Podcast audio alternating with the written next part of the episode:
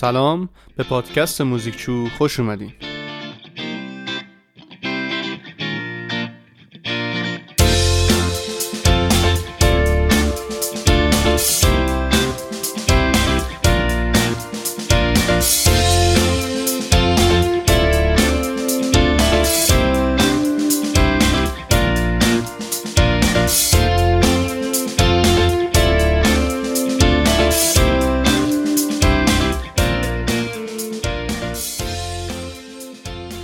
در قسمت قبل توضیح دادیم که خارج از کلیسا هم موسیقی در جریان بوده که بهشون گفتیم موسیقی های غیر مذهبی و گفتیم که مهمتریناشون آوازهای تروبادورها و تروورها بودن که اینا مزامین عاشقانه داشتن یا مزامین سیاسی و جنگی داشتن یا برای رقص به کار می‌رفتن. بعد گفتیم که این موسیقی هایی که اینها می ساختن و یا خودشون میخوندن یا خوانندگان دورگرد میخوندن. حالا می‌خوایم بگیم خوانندگان دورگرد کیا بودن؟ اینا آدمایی بودن که توی قصرها و می‌خونه ها و میدونهای شهر مردم رو سرگرم می‌کردن و در کنار حالا کارهای آکروباتیک و نقالی و رقصیدن و همه این کارا که می‌کردن اجرای موسیقی هم انجام می‌دادن. معمولا هم همون آوازهای تروبادورها رو میخوندن.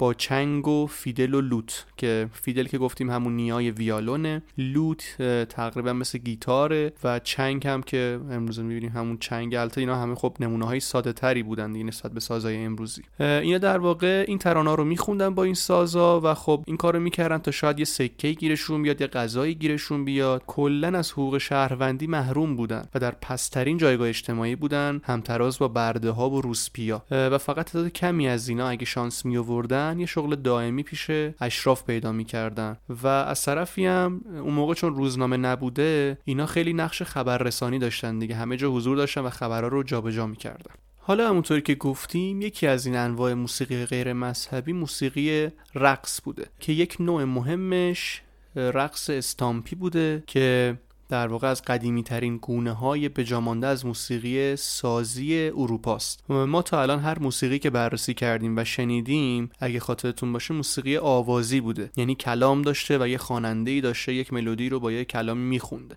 ولی الان موسیقی استامپی رو که می‌خوایم گوش بکنیم کاملا موسیقی سازی برای رقص به کار می‌رفته و تفاوت بزرگش با موسیقی های قبلی که شنیدیم این بوده که ریتم و ضرب مشخص داشته و سه ضربی بوده و ضربای تند و قوی داشته که خب مناسب رقص بوده کاملا. توی نوتی که از استامپی به جا مونده فقط یک تک خط ملودی نوشته شده و اصلا اشاره نشده که با چه سازی باید نواخته بشه. ولی تو نسخه ای که ما الان گوش می‌کنیم از یک ربک و یک pipe استفاده شده. pipe یه نوعی نیلبک تقریبا.